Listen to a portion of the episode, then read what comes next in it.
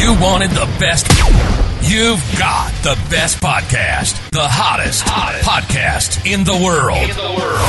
The Chris Voss Show, the preeminent podcast with guests so smart you may experience serious brain bleed. The CEOs, authors, thought leaders, visionaries, and motivators.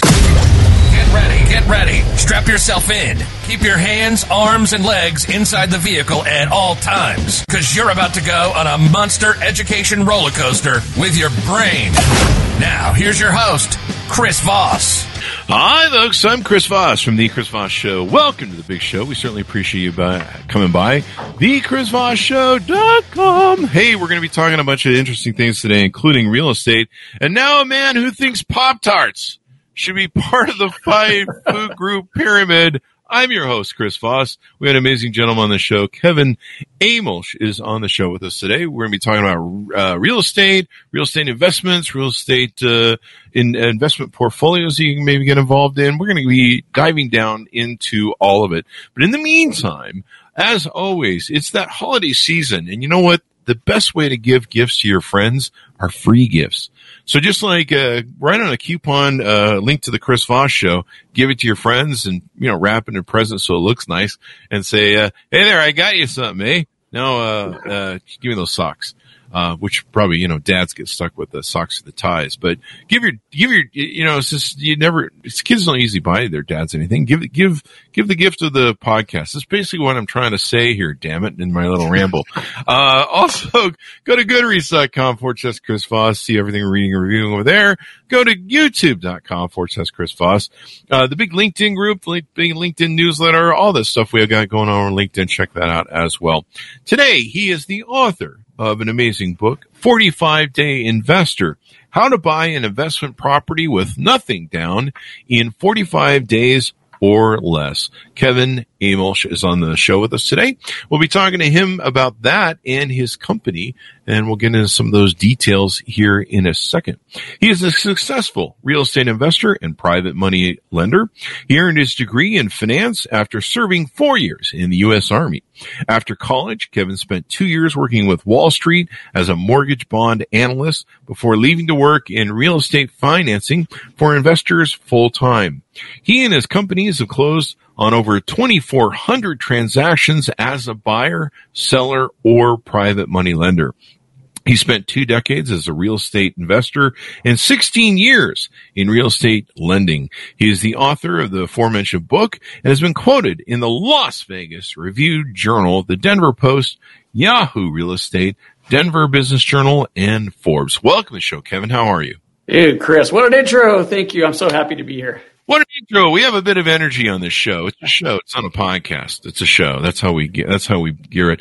So give us your .com so people can find you on those interwebages. Yeah, we talked about that right before you hit record here. We're doing a free giveaway. Learn more about the economy, where it's at, how it compares to previous recessions, and how to stay safe, how to keep your money safe. So it's at thepinereport.com. You can download that for free. Otherwise, pinefinancialgroup.com.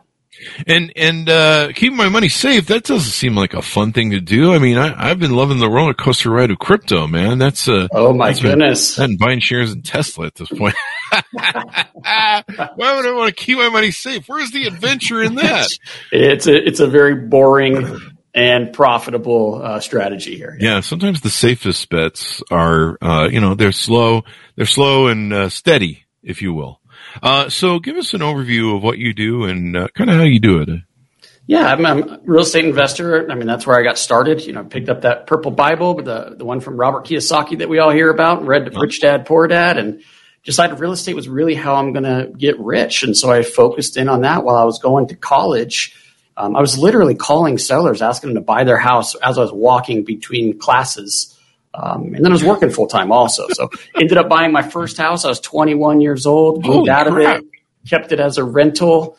And, I just saw the appreciation. I saw the cash flow. I saw the tenant paying off my mortgage for me.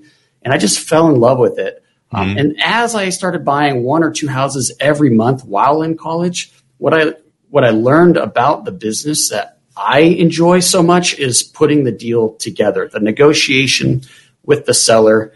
and structuring that deal. And it all comes down to the financing. That's how you structure your real estate deal. So I focused in on that, started raising private money from individuals and loaning that out to real estate investors to do fix and flips. And here we are. My company's 14 years old now. So 14 wow. years later, and we're running a public mortgage fund, and we're having a fantastic time doing it.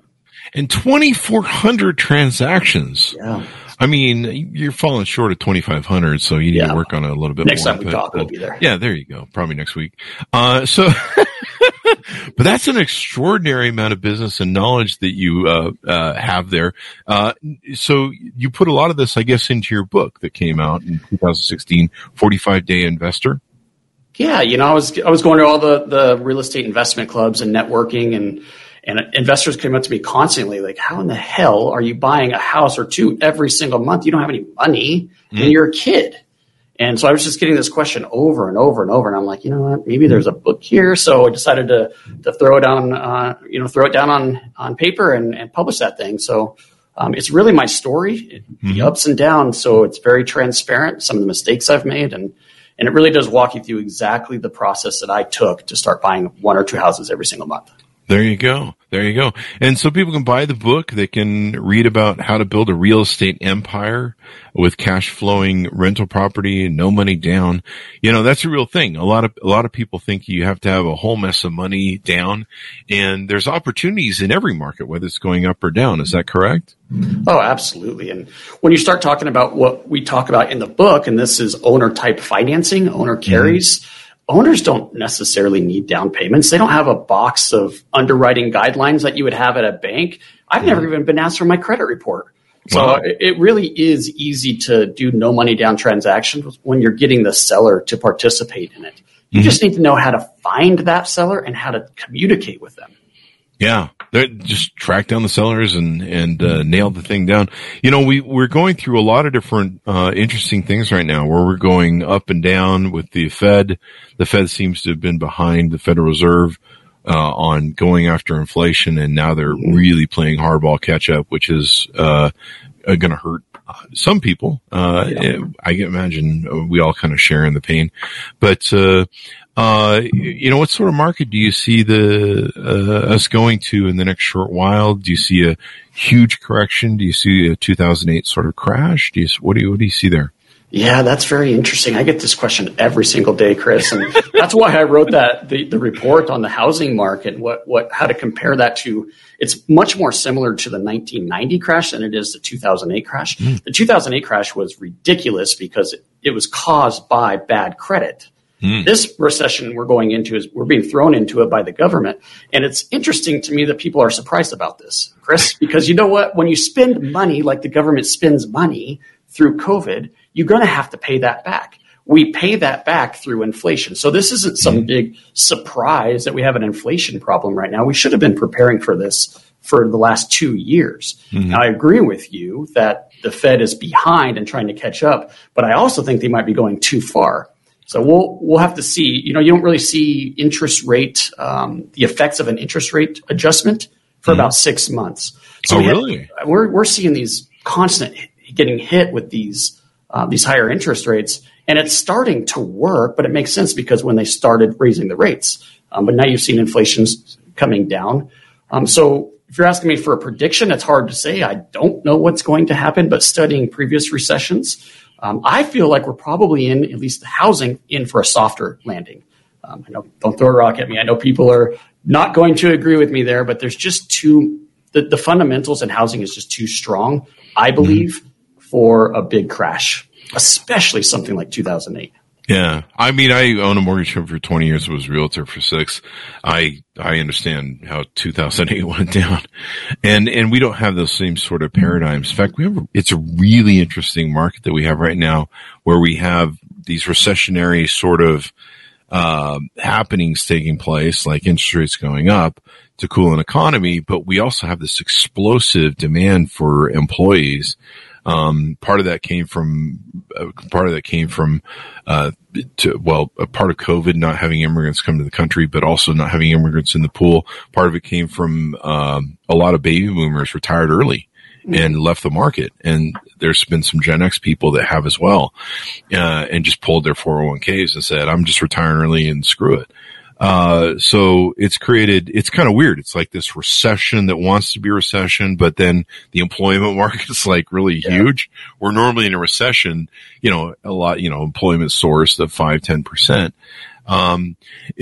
In this market, my understanding is at least 10% or 12% or higher are adjustable rate mortgages, which surprised me that people still do those, but hey, whatever people want to do. And those ones are going to be highly affected by what's going on, and might be something that ends up, you know, back in the inventory and in play where investors can maybe pick them up. Yeah, possibly. But I would argue that there's equity there also. So they might have some challenges with the interest rate adjustments when a lot of these ARMs, or adjustable rate mortgages, are fixed for a certain period of time. And once they do start to adjust, there could be a problem with the payment, right? But did you know that less than 3% of the homeowners out there have less than 10% equity? Wow. I mean, there's a lot of equity out there. And of course, that's because of the big run up in values, but that equity creates options. So instead of going into a foreclosure and having a defaulted loan, they are going to add to inventory. They're going to just put it on the market and sell it. There you go. Well, and then we won't have as many bankruptcies or, you know, foreclosures and things like we did in 2008. I remember one of the problems with the 2008 was everyone was just getting drunk on the stuff. Like, totally. in Vegas, there were people like building out additions to their home and spending all like stupid money out of everything, out of home equity lines. I remember one couple, they made the news. They were literally a young family with young kids, and they were literally living in limousines and driving downtown and eating, you know, like trillionaires, all their money, because they just thought it would last forever for some reason. And it was crazy. So let's talk a little bit about your company, Pine Financial Group, and what you guys do and how you do it.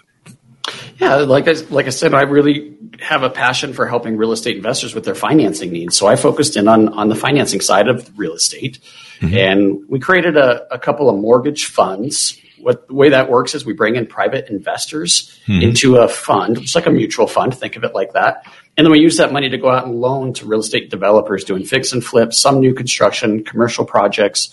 And we charge high interest rates. So they can call it hard money, private money, whatever you want to call it, but we're helping investors rehab houses or add value. And they pay a premium for that. So we collect 10, 12% on our note rate. We pay out our investors 8%, and we're able to make this little spread. And that's the business model. There's some fees we charge our borrowers also. So it's a very profitable business for us. I'm going to be transparent about that. But we're also helping our investors to stabilize their portfolio and helping our borrowers fix and flip houses. There you go. So is your consumer people that you're loaning money to, those aren't usually consumers? And what can people listening know if they're a client for yours or how to work with you? Yeah, so if you're on the borrower side, if you watch those TV shows, Flip This House or Flipping Vegas or whatever they are, and you want to go out and try to fix and flip a house, that's who we would be loaning money to. But it's not the consumer. It's definitely a mom and pop real estate investor. You know, if we're doing 1, 2, 3 fix and flips a year, that's kind of an ideal client for us, helping you get going, get started. And then on the private lending side, if you're looking for some passive investment that's secured by real estate, this is the ideal place to put it. And then that's on they can find out more about that on your website, thepinereport.com. Yeah, if you go to thepinereport.com, there's 2 reports on there. One comparing the market today to 1990, and so how to prepare for what's coming. And the other one is on private lending. So whether you want to loan private money on your own, or if you want to work with a company like ours, you want to know how to stay safe. So that report will help you keep your money safe. So go down one of them, both of them, totally free. Yeah. The great thing is with private money investing, you're investing in real estate, you know, you're investing in something that's very real and tangible, right? Unlike crypto. It's 2022, folks. If you're not familiar with what's going on in crypto, or if you're watching these videos 5 to 10 years from now, which people do on our channels, you'll know we're in the crypto, frozen crash, FTX is crashing, different things and like that going on. And well, you know, real estate doesn't go through the highs of crypto and some of the crazy extremes. It also doesn't go through the crazy extremes downs, right, like you see with the thing. And it's good, like you said, passive income where you can make it consistently. And, you know, what was the old adage my old man used to say? And I can't remember who it's, I think it's attributed to a couple different people. I think he used to attribute it to Howard Hughes. But he used to say, us when we were kids, he's like, would you rather have a penny a day for the next, I don't know what it was, 30 years, with compound interest? Or would you rather have, I don't know, $100,000 or $1 million? We'd always be like, we'd rather have the money up front because, you know, we're kids. Like I don't know what my dad wanted out of us at 5 years old or 8 years old, but he was tough. You know, and then he would tell us, of course, that the penny a day on compound interest, you know, was exponential to whatever the cash outlay was. And, you know, that's kind of this turtle usually wins against the hare rabbit who's just running around crazy. Yeah, we talked about that too, didn't we, Chris? And slow and steady, that's what wins. And compound interest, I love the concept. It works so well, which is why Albert Einstein said it's the eighth wonder of the world. It's amazing how that works. There you go. So was it Albert Einstein that said that? You know, I think it's either Albert – I know it's either Albert Einstein or Ben Franklin. I've heard both, but I think Ben more Franklin people too. Have told me Albert Einstein. But yeah, me too. I tried looking it up one time, and I'm like, Jesus, this is true. It's like so many people. I'm just going to say I said it. So yes, there you go. It's about the only intelligent thing I've ever said.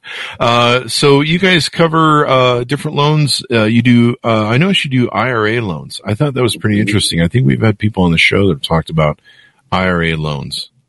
Yeah. So the thing about an IRA loan is you can't guarantee the debt. So the government protects the IRA money. It's immune from creditors and that type of thing. So you can't have a personal guarantee on a loan to an IRA. So that's what makes it so specialized, and very few lenders offer that. Everybody wants that personal guarantee. So we could loan an IRA money to go out and do a fix and flip or buy a rental property or, you know, acquire property inside the IRA. Oh, wow. That's got to be pretty good. I understand I don't remember it very well, but I understood at the time the explanation on how to do it and putting it into I think you put it into a private IRA or something. You do something special. You do self-directed. Yeah, self-directed. Yeah, what a brilliant thing there. You guys do flash cash, 90% acquisition. What is 90% acquisition? So it's really for a real estate investor that wants to buy a property and close fast. So we don't have any appraisal requirements. We can get that underwritten and closed within 1 day. It's Holy crap. Rare that we're faster than a title company on that. Wow. We pull our own valuation, do our own comps. But you're going to finance, you're going to do a 10% down payment, and then you're going to have to fund all of the construction yourself. So you have some skin in the game for these, and we're pretty conservative on that. So that's how we're able to close so quickly. But yeah, just 90% of the purchase, you cover the rest, and we'll go to closing. There you go. And you do 45-day bridge loans and commercial bridge loans. So do you guys get into commercial in the fund you guys run? Yeah, very limited. We'll go up to 20% of the fund in commercial. And I want to limit it because of the liquidity. Now, commercial is fantastic. Usually it's a higher net worth, higher quality borrower, and you could still cash flow them. So commercial properties you can rent out and produce income. So if everything collapses and we have to start taking foreclosures, at least I can produce income and continue to pay the investors their 8%. Yeah. But they're much harder to liquidate. It's hard. They sit on the market much longer than, let's say, a single family house would, which is why we want to be more weighted in the residential side. There you go.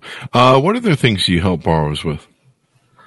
Yeah, it's really that. I mean, you're reading off some of the products that we have on the website, but you know, it really comes down to a real estate investor that wants to add value to a property.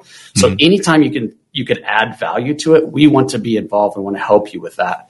Now we're specific on locations on these loans. On the residential side, we're Colorado, Minnesota, Wisconsin, and Washington, D.C. Oh, there you go. On the commercial side, we'll go national, and our private investors, because it's a public fund approved by the SEC, we could take investors from all over the country. There you go. So anybody can invest anywhere, and then you guys are typical to those markets. Colorado, what a crazy market. Ever since they legalized pot up there, and I think they legalized everything, or maybe that's Oregon, but that created such a drive to the real estate market up there. It's insane. Crazy. It's crazy. Yeah. Especially the industrial and warehouse space because of all the grow facilities. So a big boom in that. I mean, I love Denver. Denver's a beautiful place. I think half my liver's in Lodo, partying there in my 30s, 40s. But what a beautiful place. Such an expansive valley. It's a lot like, it's bigger, I think, than Vegas. Vegas just, Clark County just has a huge spread. But I think Denver's just seems to be endless when you drive around Denver. Well, it's very interesting because it's supposed to be a small town. It's supposed to be the cow town, right? So the infrastructure is set up to be small, and now it's mid-size, going large. It's over 3 million in the metro. Wow. People love it because of the 300 days of sun, the mountains. You got all the activities. So. Yeah, except for the hail. There's that. And tornadoes. We do have those. Oh, yeah. You know, when I first moved there, I come out of a 7-Eleven. I came from Utah where, they have 10 kids per family, and you'd watch the kids jumping on top of their parents' car across the street and stuff. And you'd be like, wow, that must be nice. And so I was at 7-Eleven. We'd first opened our office for our mortgage company in Denver. And I came out and I saw this car. And it looked like a bunch of kids or a kid had taken a ball peen hammer, that round end of the hammer, and just pockmarked the whole car all over. And I was laughing because I'm like, that's back from when I was in Utah where some kid got a hold of a ball peen hammer. And the guy took me aside, and I was having one of my BMWs brought out. The guy at 7-Eleven, he says to me, he goes, "No, man, that's a hail. You're not from here, are you?" And I was like, "What?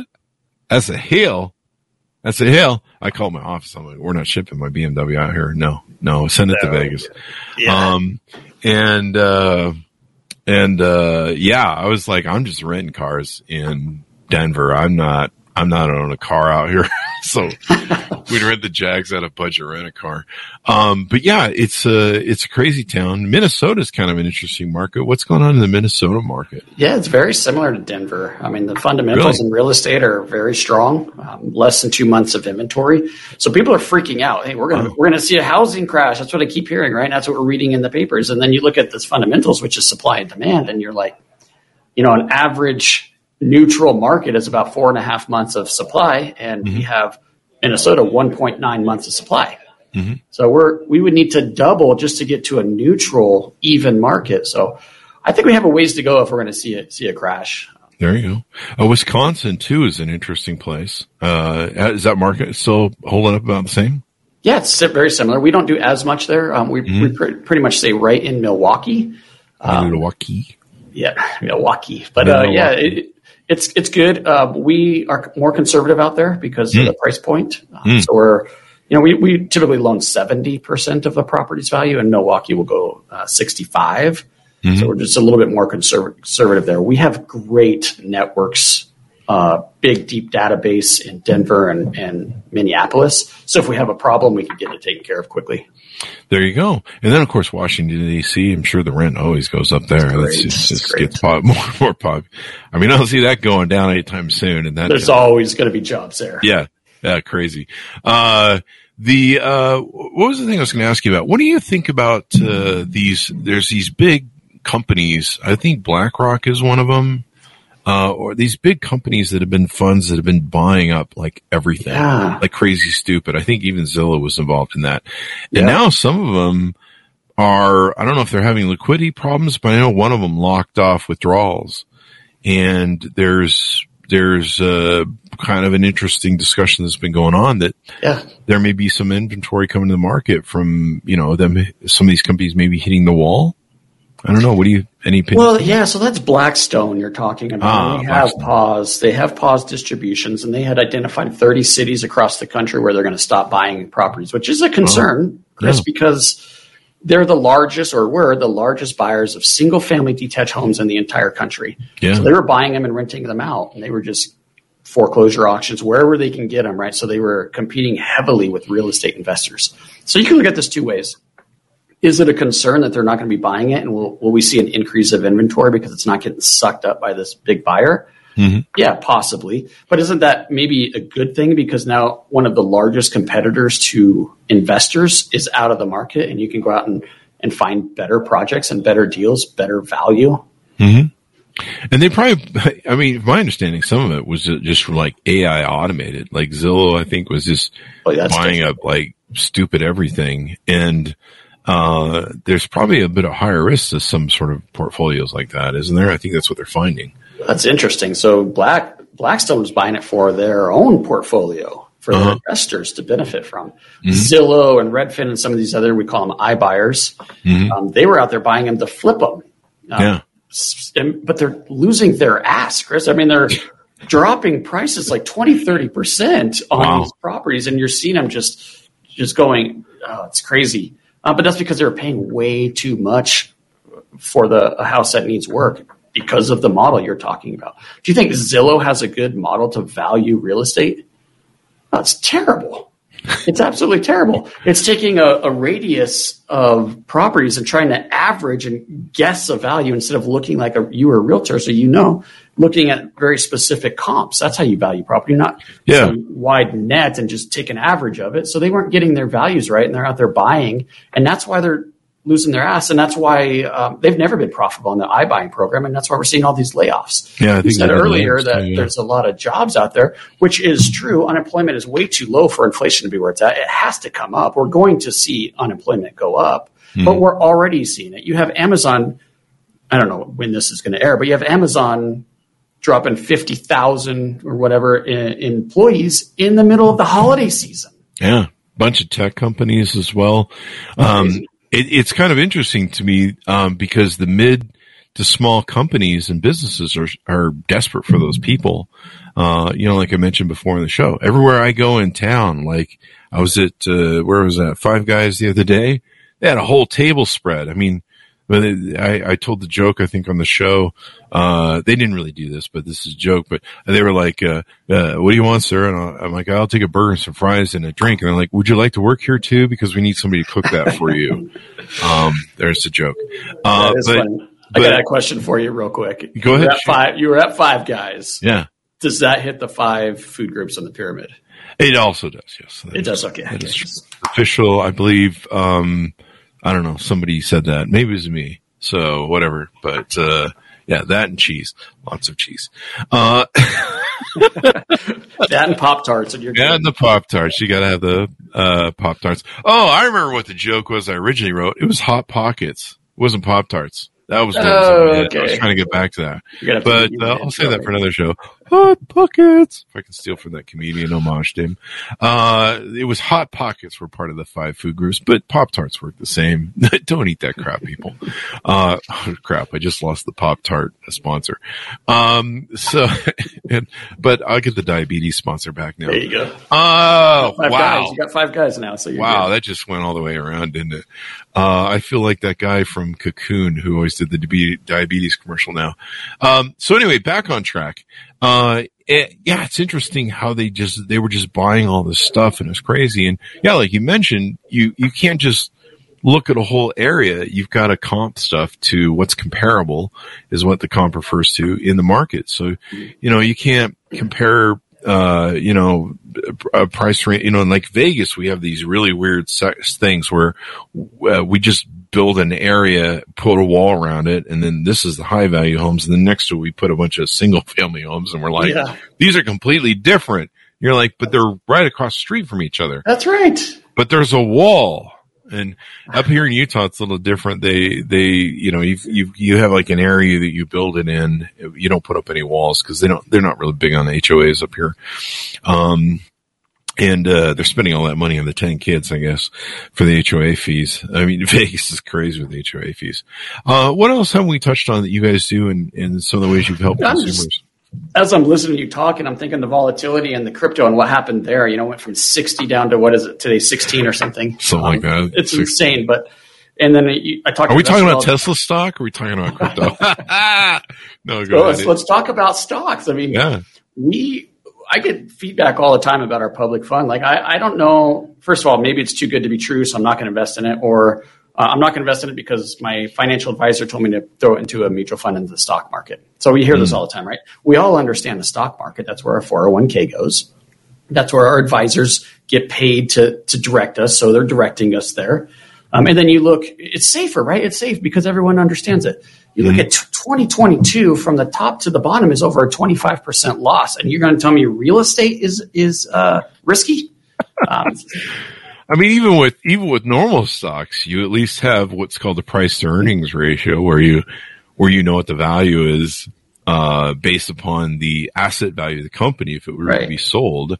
And sometimes there's fluctuations that are crazy on that. But Tesla stock just hit a new low of $137 today.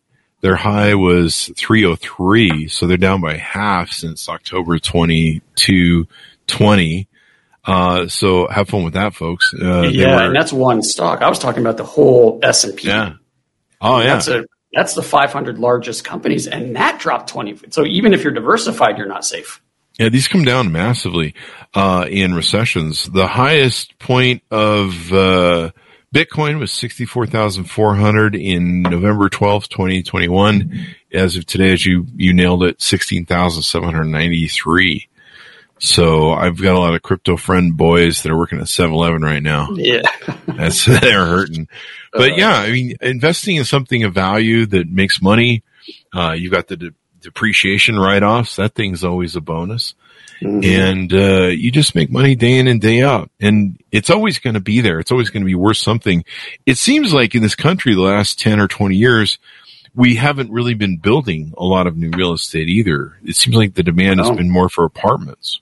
It's interesting. I just read this because we did a webinar, and I was like trying to prepare for that webinar, and building is down over 10% new starts. Mm-hmm. So the inventory is not coming on the market. Yeah. And that's crazy. What happened in 2001. It was the 9/11 or 2000. Which world do I live in? 2011? Was 9/11 2011? I don't know. 2001. That was 2001, right? The dot-com crash, and then 9/11 right after. Yep. So just like a tough year. It was like a double whammy. But what happened with 9/11 was a lot of people, especially in Vegas, a lot of developers and builders pulled their permits, or not the permits, but their projects.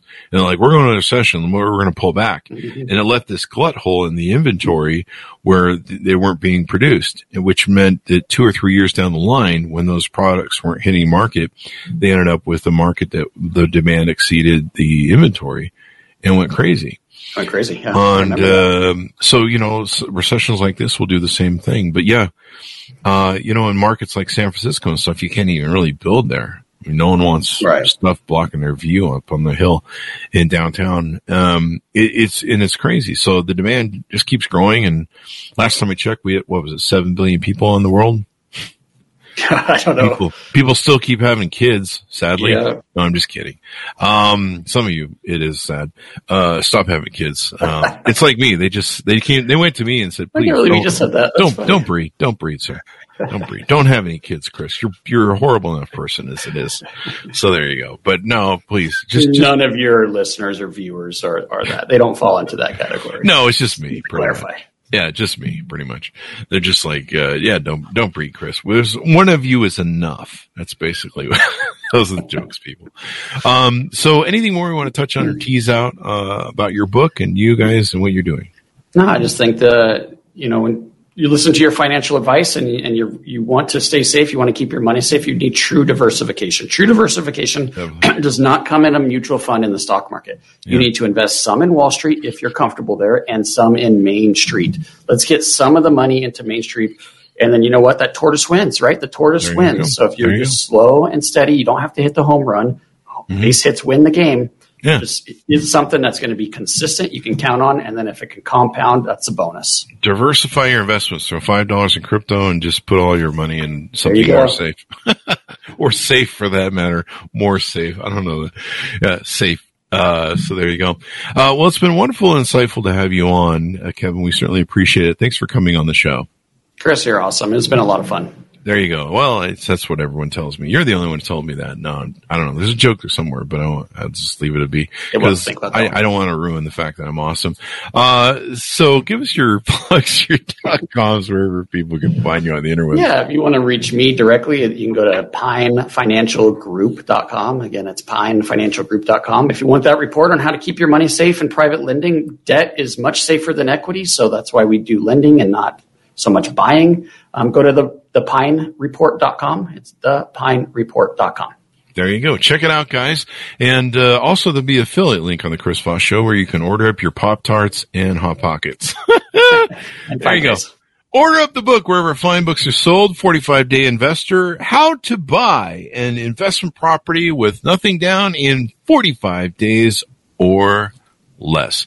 Thanks, Mounties, for tuning in. Go to goodreads.com/Chris Voss, youtube.com/Chris Voss, the big LinkedIn group, 130,000 people. Go subscribe to that thing over there and LinkedIn newsletter as well. Thanks for tuning in. Be good to each other. Stay safe, and we'll see you guys next time.